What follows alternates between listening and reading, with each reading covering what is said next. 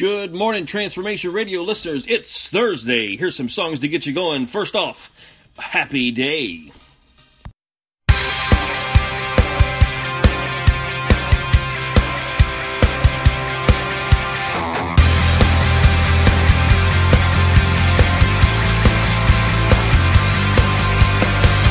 Greatest day in history. Death is beaten, you have rescued me. Sing it out, Jesus is alive. The empty cross, the empty grave, a life eternal, you have won the day. Shout it out, Jesus is alive. He's alive.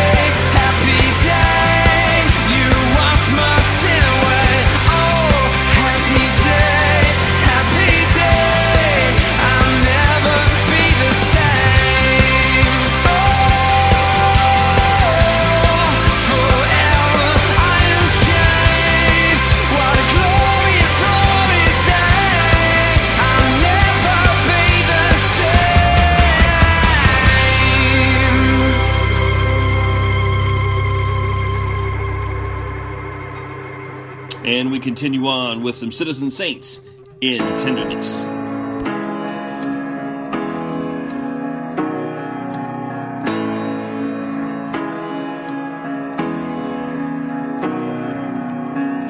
In tenderness she saw me, weary and sick with sin, and on his shoulders brought me back to his fold again. While angels in his presence sang, until the courts of heaven.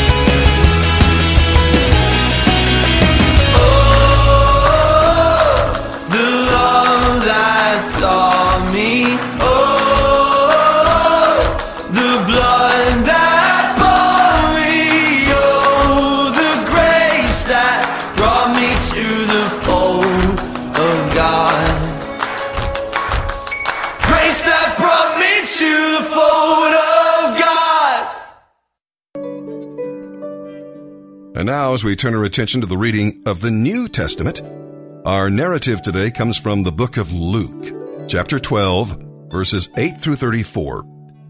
Here's a brief overview of some of what we'll be reading about today in Scripture. Now, the disciples knew they could never get the upper hand in a religious dispute with the well-educated Jewish leaders.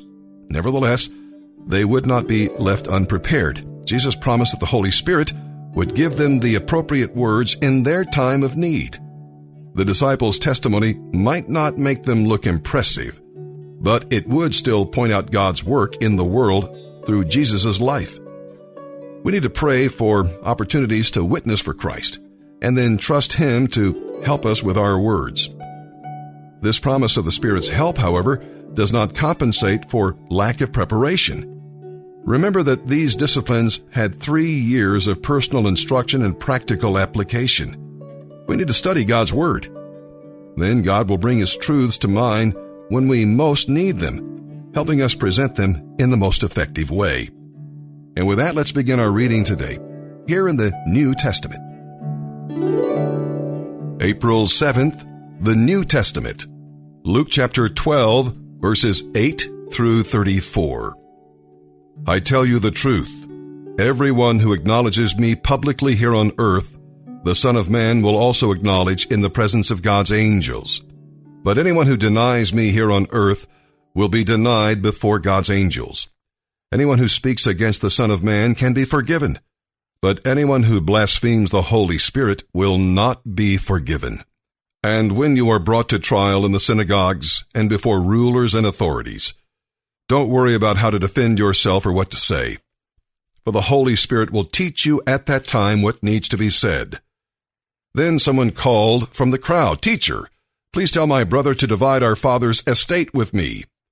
Jesus replied, "Friend, who made me a judge over you to decide such things as that?" Then he said, "Beware, guard against every kind of greed. Life is not measured by how much you own." Then he told them a story. A rich man had a fertile farm that produced fine crops. He said to himself, "What should I do? I don't have room for all my crops." And then he said, "I know. I'll tear down my barns and build bigger ones. Then I'll have room enough to store all my wheat and other goods. And I'll sit back and say to myself, 'My friend, you have enough stored away for years to come. Now take it easy. Eat, drink, and be merry.' But God said to him, 'You fool, you will die this very night. Then who will get everything you worked for?' Yes, a person is a fool to store up earthly wealth, but not have a rich relationship with God." Then, turning to his disciples, Jesus said, "That is why I tell you not to worry about everyday life, whether you have enough food to eat or enough clothes to wear. For life is more than food, and your body more than clothing. Look at the ravens. They don't plant or harvest or store food in barns, for God feeds them. And you are far more valuable to Him than any birds. Can all your worries add a single moment to your life? And if worry can't accomplish a little thing like that, what's the use of worrying over bigger things? Look at the lilies and how they grow. They don't work or make their clothing. Yet Solomon in all his glory was not dressed as beautifully as they are. And if God cares so wonderfully for flowers that are here today and thrown into the fire tomorrow, He will certainly care for you. Why do you have so little faith? And don't be concerned about what to eat and what to drink. Don't worry about such things. These things dominate the thoughts of unbelievers all over the world, but your Father already knows your needs. Seek the kingdom of God above all else, and He will give you everything you need. So don't be afraid, little flock, for it gives your Father great happiness to give you the kingdom. Sell your possessions and give to those in need. This will store up treasure for you in heaven, and the purses of heaven never get old or develop holes. Your treasure will be safe. No thief can steal it, and no moth can destroy it. Wherever your treasure is, there the desires of your heart will also be. And this is our devotion for April 7th. Corporate worship is designed to confront you with a view of life that has at its center a dead man's cross and a living man's empty tomb. There are two themes in writing and speaking that I've repeated again and again, and he repeats them here as well.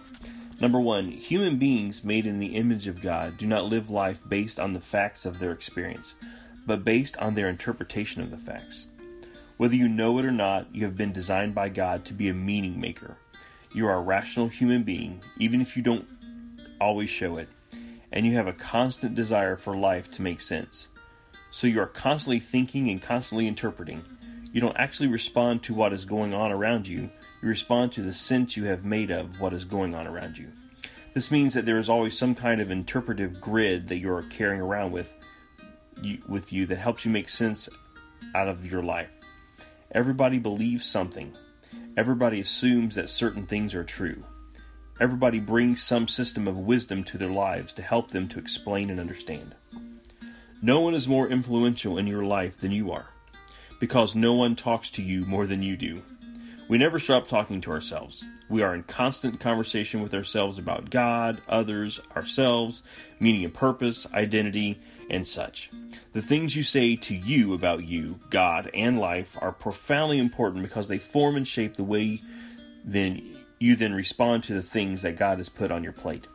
You see, you're always preaching to yourself some kind of worldview, some kind of gospel, if you will. The question is, in your private moment-by-moment conversation, what are you saying to you? Paul argues very powerfully that the dead man's cross, live man's empty tomb gospel of the Lord Jesus Christ, which the world sees as utter foolishness, is in fact the wisest of wisdom. It is the only way to make sense out of life. It is the only lens through which you can see life accurately.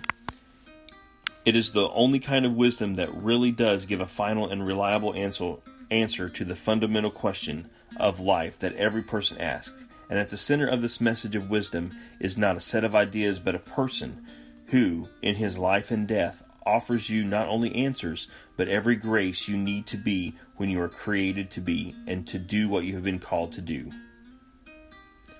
And our scripture reading today comes from 1 Corinthians chapter 1, 18 through 25. For the word of the cross is folly to those who are perishing, but to those who are being saved it is the power of God. For it is written, I will destroy the wisdom of the wise, and of the discernment of the discerning I will thwart. Where is the one who is wise? Where is the scribe? Where is the debater of this age? Has not God made foolish the wisdom of the world? For since in the wisdom of God, the world did not know God through wisdom, it pleased God through the folly of what he preached, to save those who believe. For Jews demand signs and Greeks seek wisdom, but we preach Christ crucified, a stumbling block to Jews and folly to Gentiles. But to those who are called, both Jews and Greeks, Christ, the power of God and the wisdom of God. For the foolishness of God is wiser than men, and the weakness of God is stronger than men.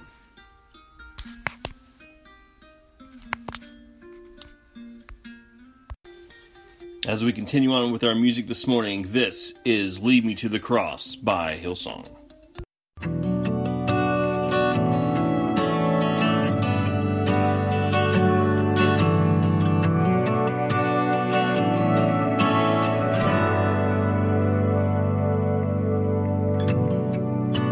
Savior, I come, quiet my soul, remember,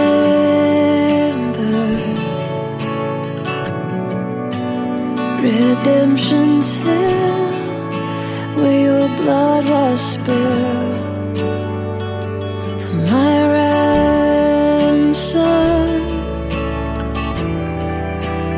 everything I once had.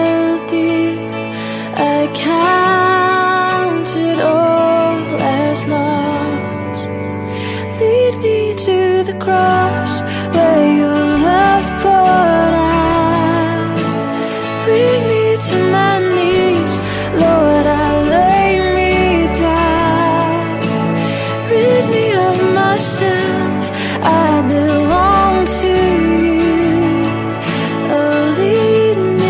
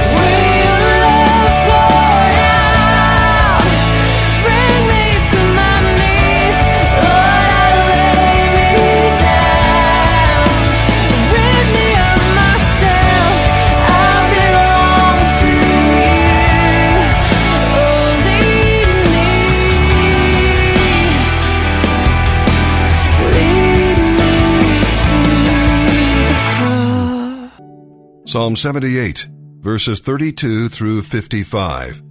It's amazing how gracious God is in relation to our sin and rebellion. And this was the people of Israel. No matter how God showed himself to be strong and courageous himself, and a God of love, defending them at every turn, they still rebelled against their God. They saw his wondrous works, his mighty miracles, but still they turned from him. Now God remembered that they were merely mortal like you and me, and that they were gone like a breath of wind. We're sinners today, but we serve a merciful, loving God. It's a good thing that God's love is over God's justice. And because of the blood of Christ, our sins have been taken from us onto his shoulders on the cross of Calvary. He died and was resurrected so that we might have communion with the living God and enter right into the Holy of Holies. Psalm 78, verses 32 through 55. But in spite of this, the people kept sinning. Despite his wonders, they refused to trust him. So he ended their lives in failure, their years in terror. When God began killing them, they finally sought him. They repented and took God seriously. Then they remembered that God was their rock, that God Most High was their Redeemer. But all they gave him was lip service. They lied to him with their tongues. Their hearts were not loyal to him. They did not keep his covenant. Yet he was merciful and forgave their sins and did not destroy them all. Many times he held back his anger and did not unleash his fury. For he remembered that they were merely mortal, gone like a breath of wind that never returns.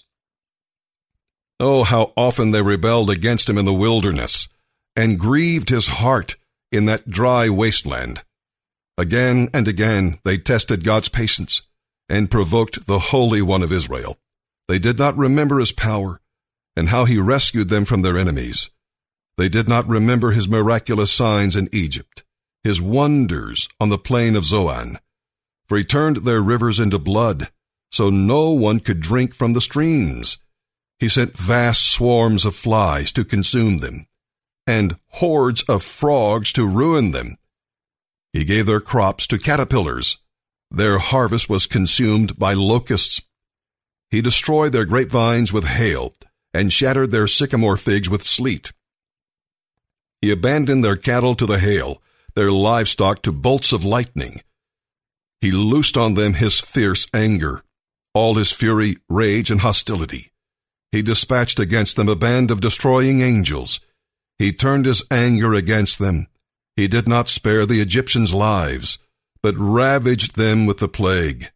He killed the oldest son in each Egyptian family, the flower of youth throughout the land of Egypt. But he led his own people like a flock of sheep, guiding them safely through the wilderness. He kept them safe, so they were not afraid. But the sea covered their enemies. He brought them to the border of his holy land. To this land of hills he had won for them. He drove out the nations before them. He gave them their inheritance by lot. He settled the tribes of Israel into their homes. Proverbs chapter 12, verses 21 through 23. No harm comes to the godly, but the wicked have their fill of trouble. The Lord detests lying lips, but he delights in those who tell the truth. The wise don't make a show of their knowledge, but fools broadcast their foolishness. And for our final selection today, this is At the Cross.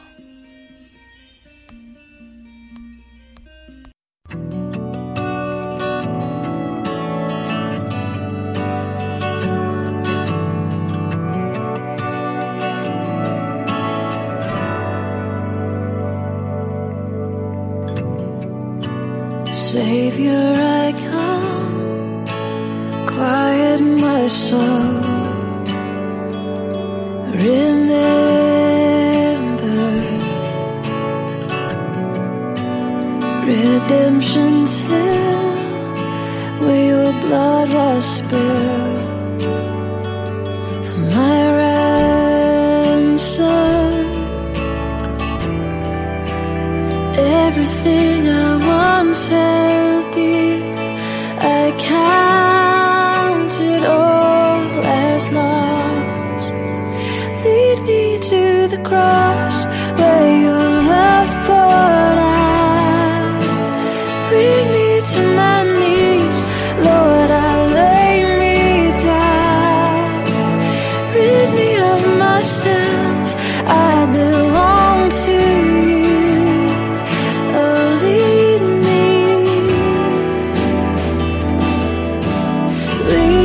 me to the cross.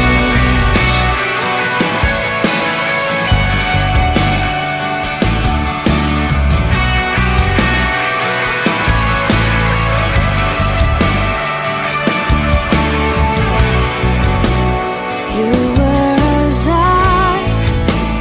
tempted and tried.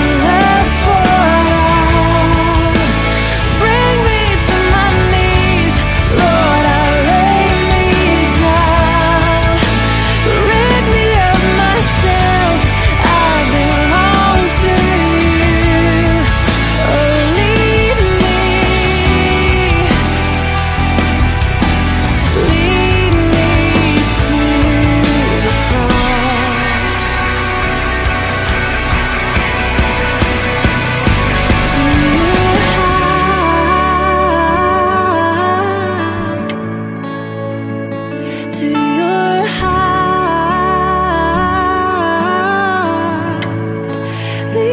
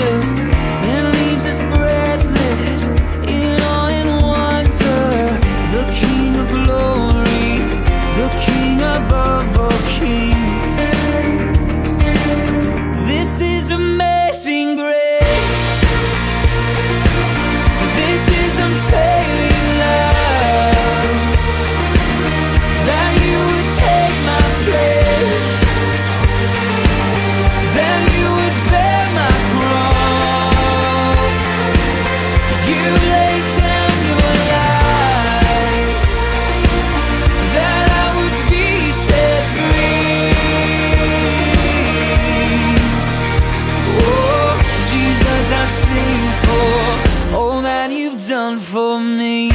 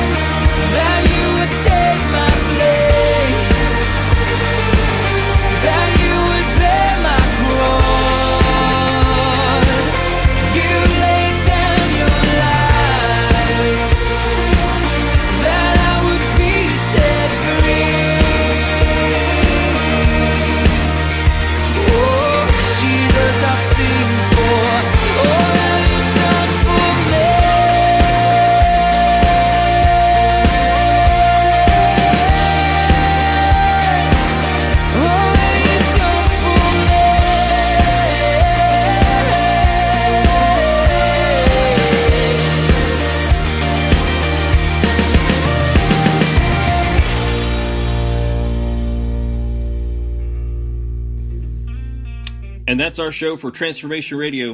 When life gets tough, remember to look to the cross of Jesus Christ. We'll see you next time.